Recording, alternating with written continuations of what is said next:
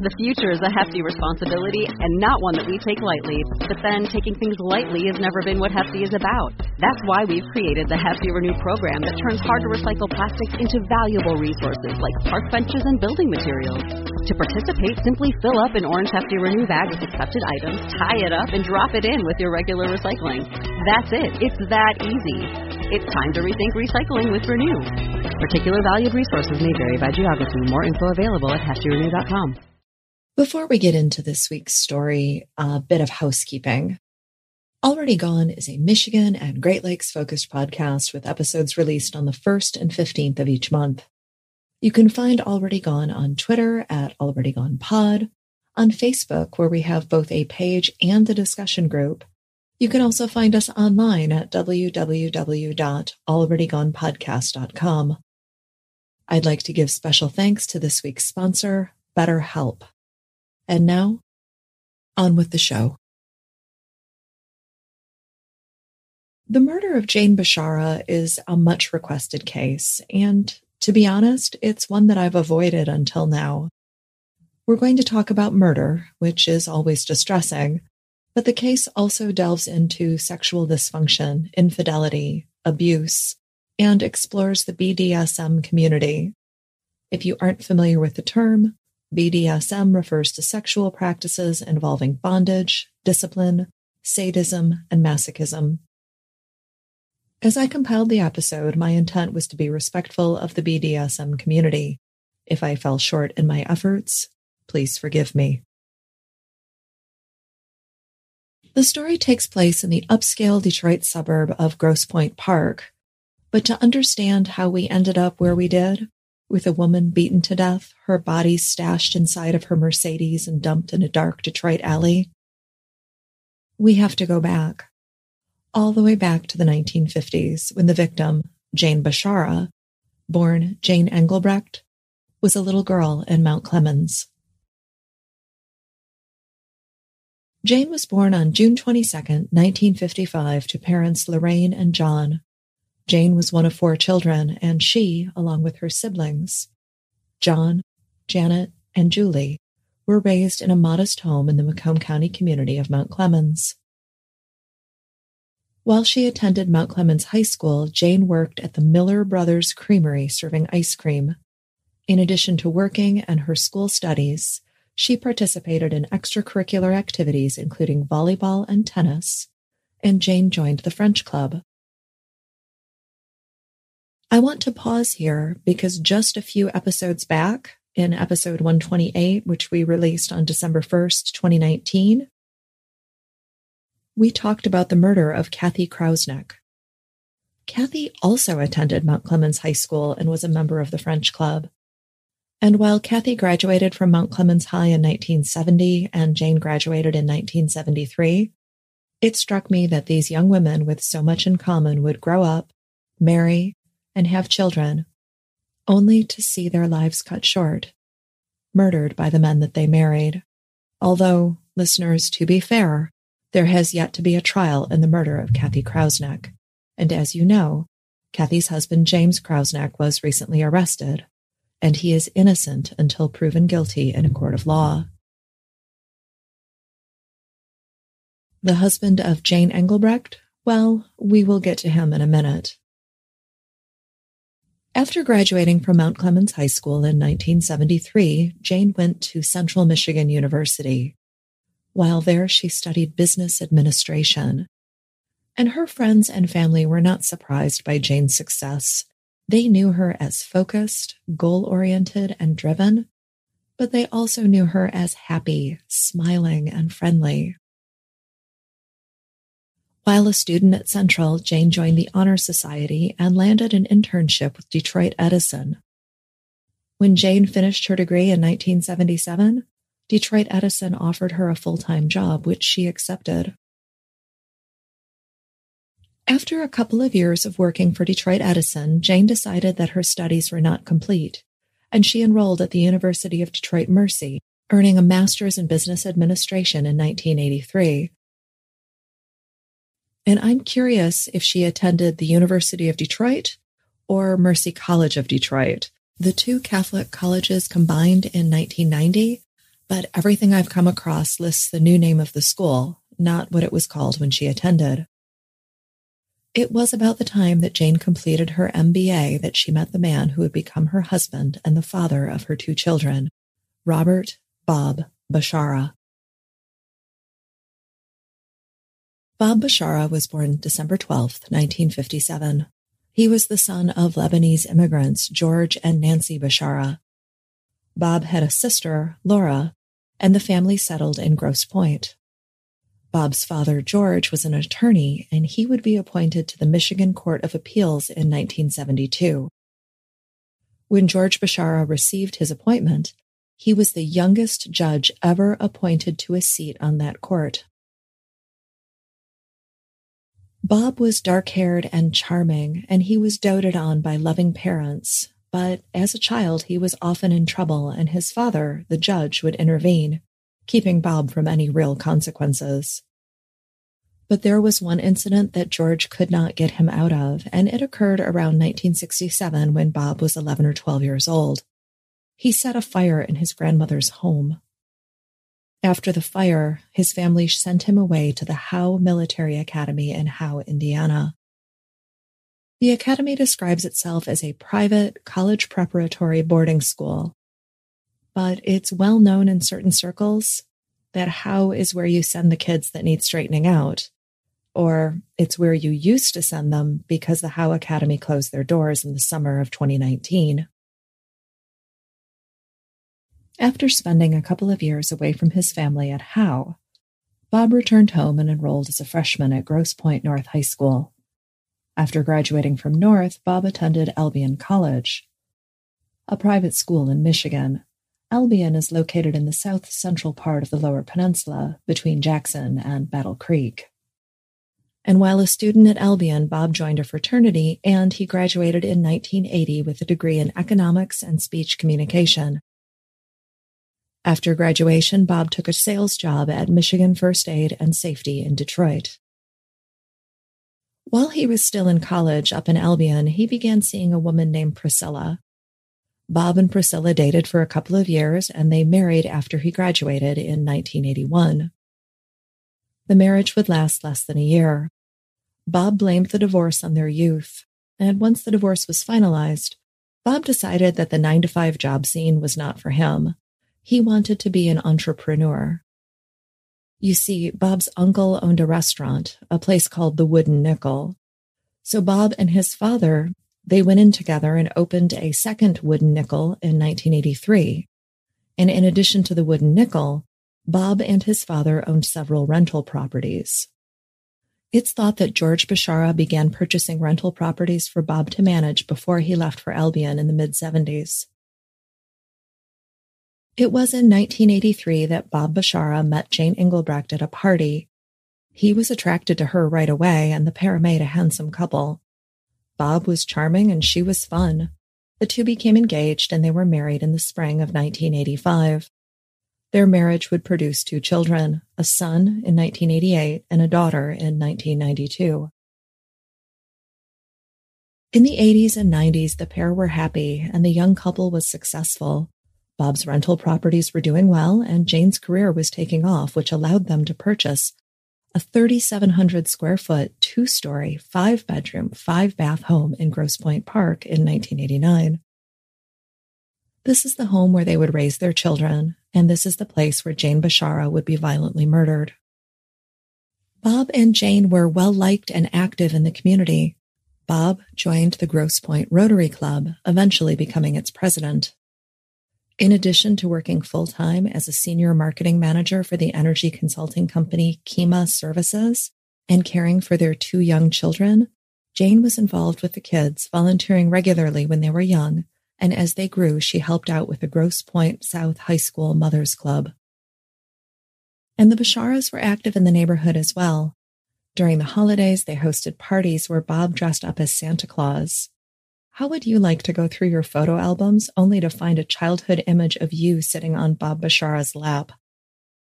Before things started to go south, both personally and financially for the Basharas, they were a well liked, well respected family, the type of neighbors you hoped would live nearby.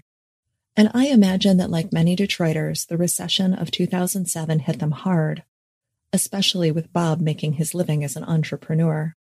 Well, Bob liked to call himself an entrepreneur, but he was a landlord, a real estate investor. He had properties and he collected rent from them, and that's how he made his living. And remember that Bob's father is the one who got him started. Bob's father purchased the first of the rental properties, possibly right as Bob finished high school. So it's not like Bob Bashara scraped and saved to get his start in the business. When the economic downturn hit at the end of 2007, I suspect that Bob's earnings took a hit. People couldn't pay their rent, and suddenly properties were worth far less than they'd been valued at just a few months earlier. The recession sent the Bashara family into an economic downturn of their own, just as their oldest child was attending college and planning for his future, a future he thought would be bolstered by the loving support of the family, the mother and father he'd grown up with. The Basharas were not alone in their money woes. Many families were hit hard by the recession. But because so much of Bob's income was tied to rental properties and the money generated by them, it's likely that the Basharas struggled. Now, Jane made a very good living at her job. She was well respected in her field, but it wasn't enough to sustain the lifestyle they'd grown accustomed to. Houses of that size and in that neighborhood are not cheap to heat, cool, clean, or maintain. The Bashara family, like so many others, they had to cut back. And I think that Bob, now in his early 50s and married to a woman in her late 50s, Bob is struggling with all the changes. His energy and his looks are fading. He may have been considering his own mortality. You know, his dad, George Bashara, passed away in 2002 at the age of 67. Bob couldn't help but notice that his two children, his son in college and his daughter in high school, well, they weren't little kids anymore. And I think that Bob realized his life was on the downturn. He was headed for old age and retirement. And I'm going to play armchair psychologist here for a moment. I don't do this very often, but bear with me. I think that Bob Bashara is a narcissist. And rather than facing approaching changes with a level head, he doubled down he wanted to serve his own needs and please himself. And rather than focus on the good things in his life, his wife, his two children, his beautiful home in a prestigious neighborhood, and his health, well, he made other choices.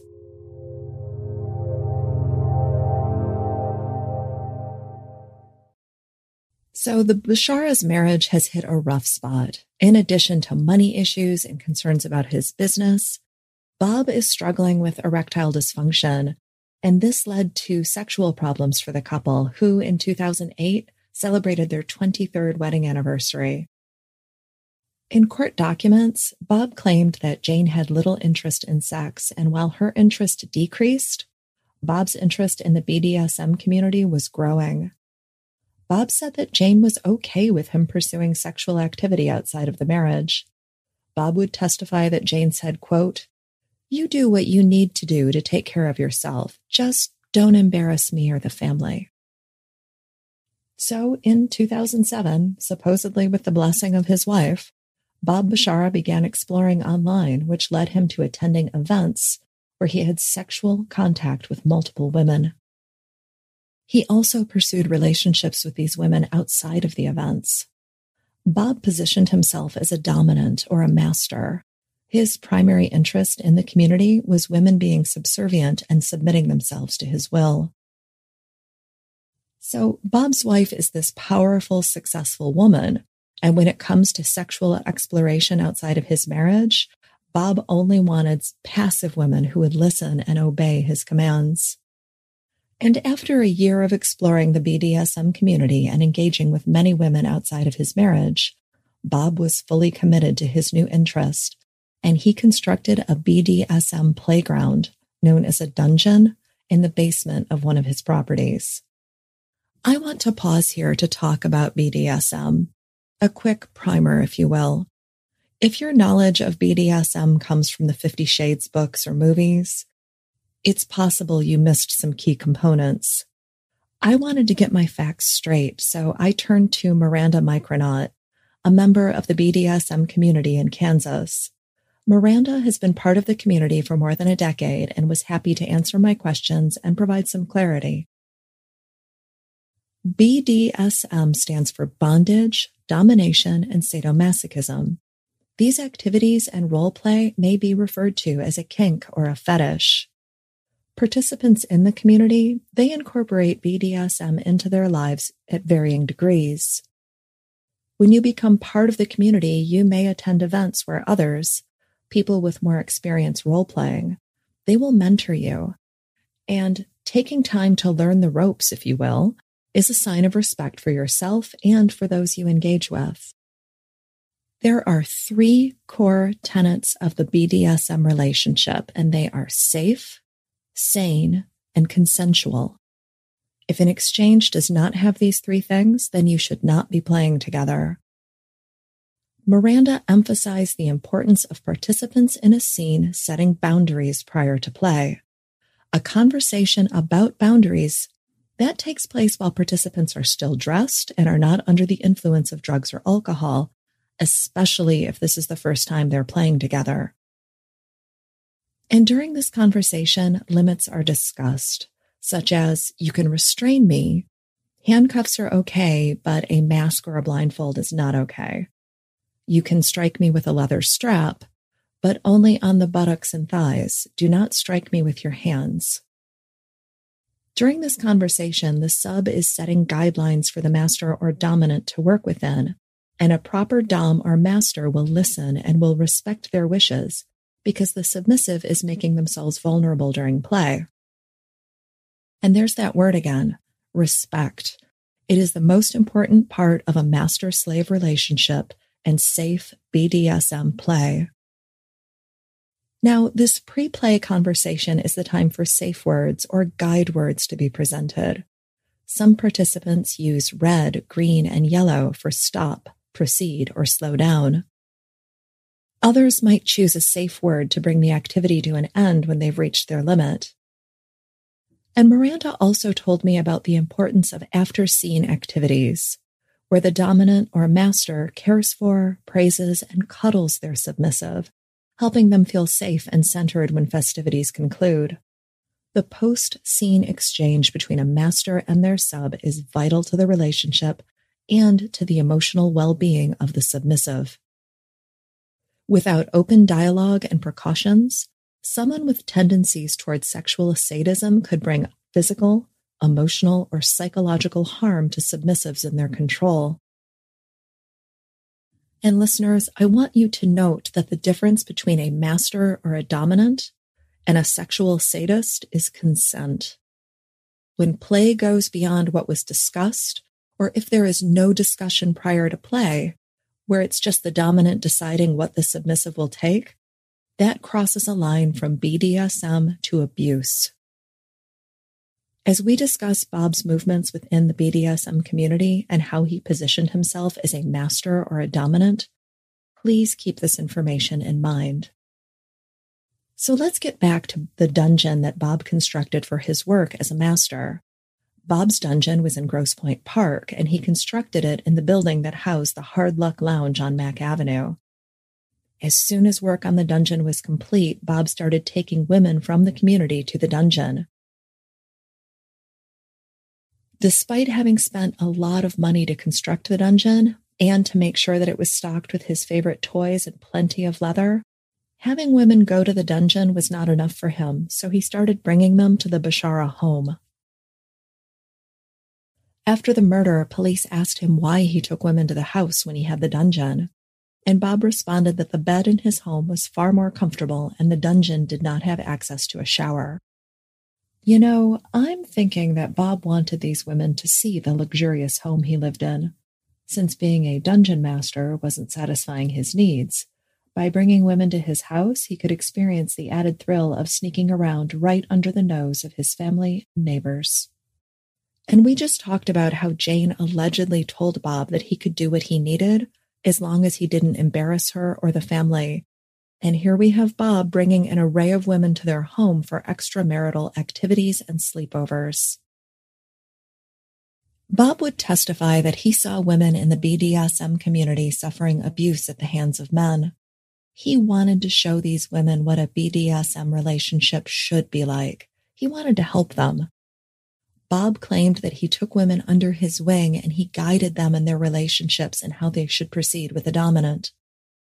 You should know that Bob viewed himself as an expert in the community since he'd been involved for almost three years and he built his own dungeon. I brought this up during my conversation with Miranda, and she tells me that someone with a couple of years in the community is still very inexperienced. And while they can absolutely participate, they should have a mentor and be learning as much as they can. Someone that new to the community is not qualified to mentor or guide people who are new to the scene. I have to wonder if Bob's goal wasn't to participate in the community, but to satisfy his need to control, punish, humiliate, and inflict pain on an inexperienced partner. A partner who doesn't realize that while they are the submissive, they still have a say in the course of the encounter. And since respect and honest communication is a vital part of the BDSM community, you should know that Bob, who saw himself as a shepherd to women new to the scene, Bob wasn't truthful. He told women that he was divorced or that he was widowed. He made no mention of his wife, the woman he still shared a home and a bed with. When women began to figure out that Bob was actually married and living with his wife and teenage daughter, he again lied, saying that he was separated, that he and Jane were together only for the sake of the children, and that they would divorce and he would be a free man when their daughter reached adulthood. And for me, one of the great mysteries of this case is how someone like Bob fooled so many intelligent people into thinking he was a good guy. And speaking of mysteries, if unsolved mysteries are your thing, I suggest you check out my friend Robin Warder and his podcast, The Trail Went Cold. Not only is Robin one of the nicest people in podcasting, he's a fantastic storyteller focused on unsolved mysteries, and he regularly selects cases from Robert Stack's time on that classic true crime show. In his most recent episode, he covers the mysterious 2002 death of Jamie Stickle in Pittsburgh. You can find The Trail Went Cold on Apple Podcasts or your favorite podcatcher. That's The Trail Went Cold, hosted by Robin Warder. And now, back to the story. If you're wondering how Bob lured women to the dungeon, let's visit some of the lines he used in his online chats and profiles. His username was Master Bob, and on one profile he wrote, quote, I am a true master. Come to me. Also, quote, I am a most complete master who will open to you all this lovely life has to offer.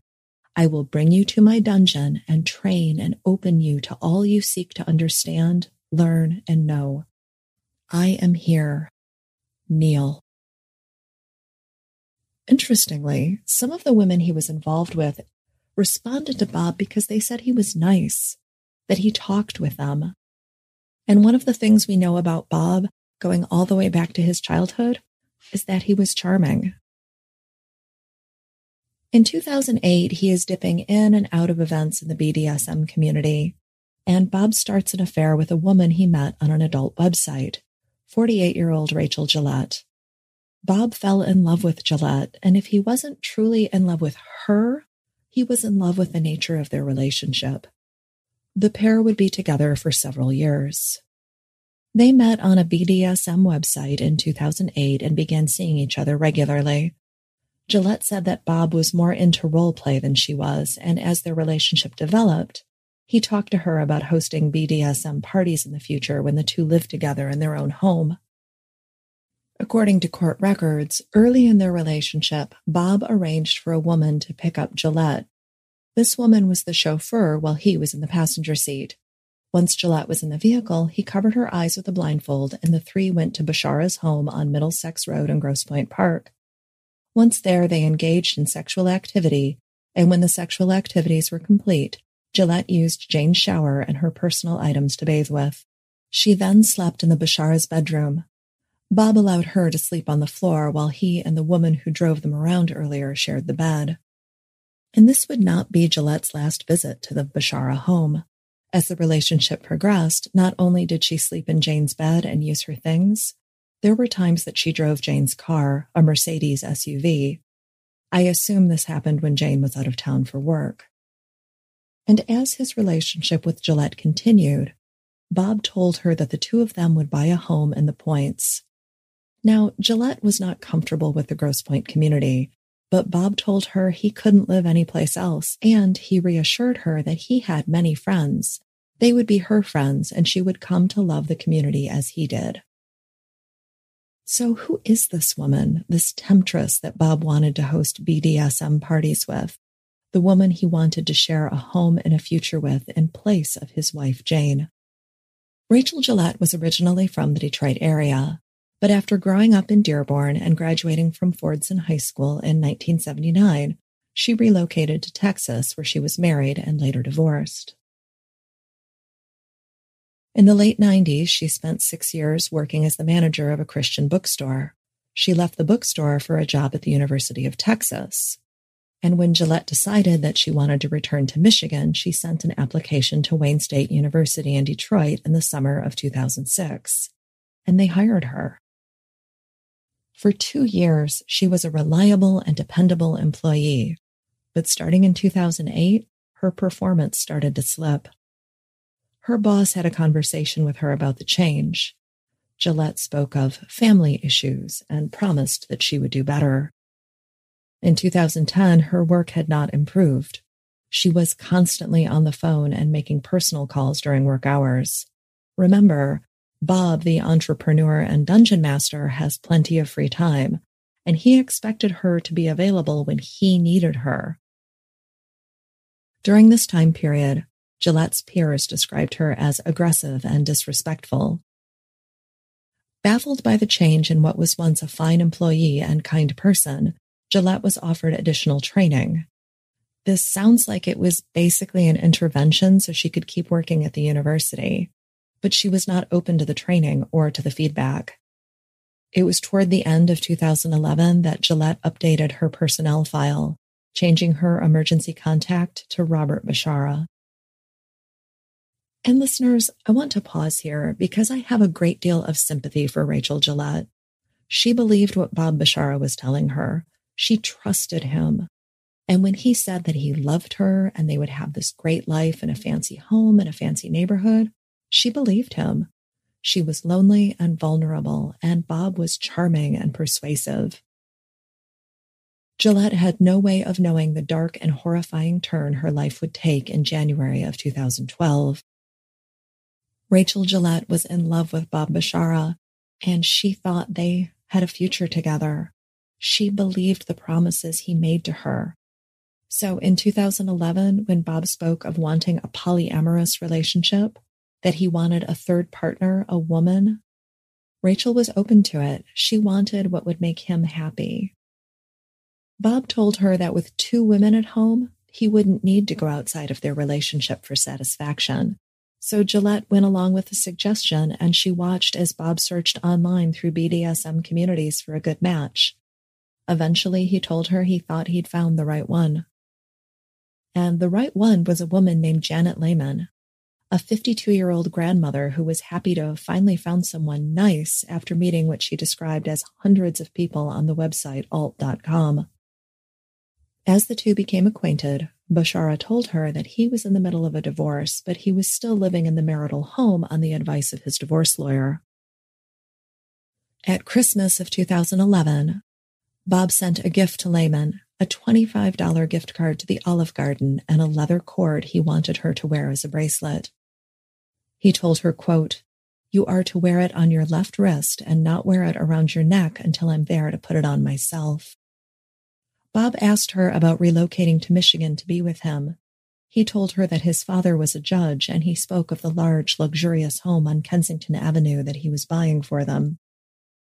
I want to pause here again because look, all you can eat breadsticks are amazing, but a $25 gift card to Olive Garden for a woman that you're trying to lure into a polyamorous relationship on the other side of the country? Come on. And that house on Kensington Avenue. Yeah, Bashara is in the middle of buying a home for himself and Rachel Gillette in Grosse Pointe Park. In fact, the Kensington Avenue house had a closing date of January 27, 2012. At the end of 2011, Bob has his hands full. He's trying to keep Gillette happy, and he wants to keep his relationship with her a secret. He's still managing his many rental properties. He's staying active in the local BDSM scene, and he's serving as president of the Grosse Pointe Rotary and communicating with Lehman, hoping she'll leave her life in Oregon to come to the Detroit area. Bob Bashara was a busy man. And while she was attracted to Bob, Lehman was torn. She said she had a bad feeling about the relationship, and while Bob was set to fly to Oregon and spend a weekend with her, she put him off for several days. She didn't respond to his messages. The two eventually began talking again, and Bob's trip to visit her was scheduled. Bob told his wife Jane that he had a work related trip and he asked Rachel Gillette to drive him to the airport on January 12th. Bob spent three days with Lehman out in Oregon, and while they were together, he wined and dined her, taking her out for nice meals. He also stopped at a farming supply store during the visit where he purchased a whip and a length of rope. Later that day, he used the whip on Lehman, and she would later testify that he beat her, quote, half to death with the whip. He left her bruised, battered, and terrified. And while pain and punishment can be part of a BDSM relationship, the way that Lehman described Bashara's actions toward her are outside the realm of safe BDSM play. Lehman testified that the marks inflicted by Bashara that night were visible for months afterwards. She would also testify that Bob forced her into something called breath play, where, without discussing it with her first, he was standing behind her when he placed his hands around her neck, cutting off her airway. She told the court that she, quote, saw stars and she was frightened by the interaction. The scene that Lehman describes flies in the face of the safe play practices Miranda shared with us. Very little about the scene she participated in with Bob Bashara sounds safe, sane, or consensual. Lehman would also testify that Bob asked her if she knew anyone who could, quote, rough someone up for him. When she pressed him for information, he told her that there was a handyman trying to extort him for money. Lehman suggested that Bob call the police and let them handle it. Also, during Bob's time with Lehman, she overheard his side of a conversation during which he said, quote, What the fuck is wrong with you? I want this done and I want it done before I get back. When she asked about the call, he told her he was talking to one of his handymen. Property management, remember? Bob the entrepreneur. When Bob returned to Detroit, his plate was full. He had Rachel Gillette and Janet Lehman lined up to move into the house on Kensington with him. He'd told the real estate agent that he was divorced, but the Basharas were very much still married. According to his financial records, Bob didn't have the money to pay cash for the house, nor had he applied for a loan. When his flight landed in Detroit on January 15, 2012, Jane Bashara, his wife and the mother of his two children, had only 10 days left to live. And listeners, it might feel that we've come a long way, but there is so much further to go. The murder of Jane Bashara will conclude in our next episode on February 1st. Meanwhile, check out my friend Robin at The Trail Went Cold. This series on the murder of Jane Bashara was researched by Haley Gray. I'm Nina Innsted, the writer, producer, and voice behind Already Gone. I appreciate you listening, and please be safe.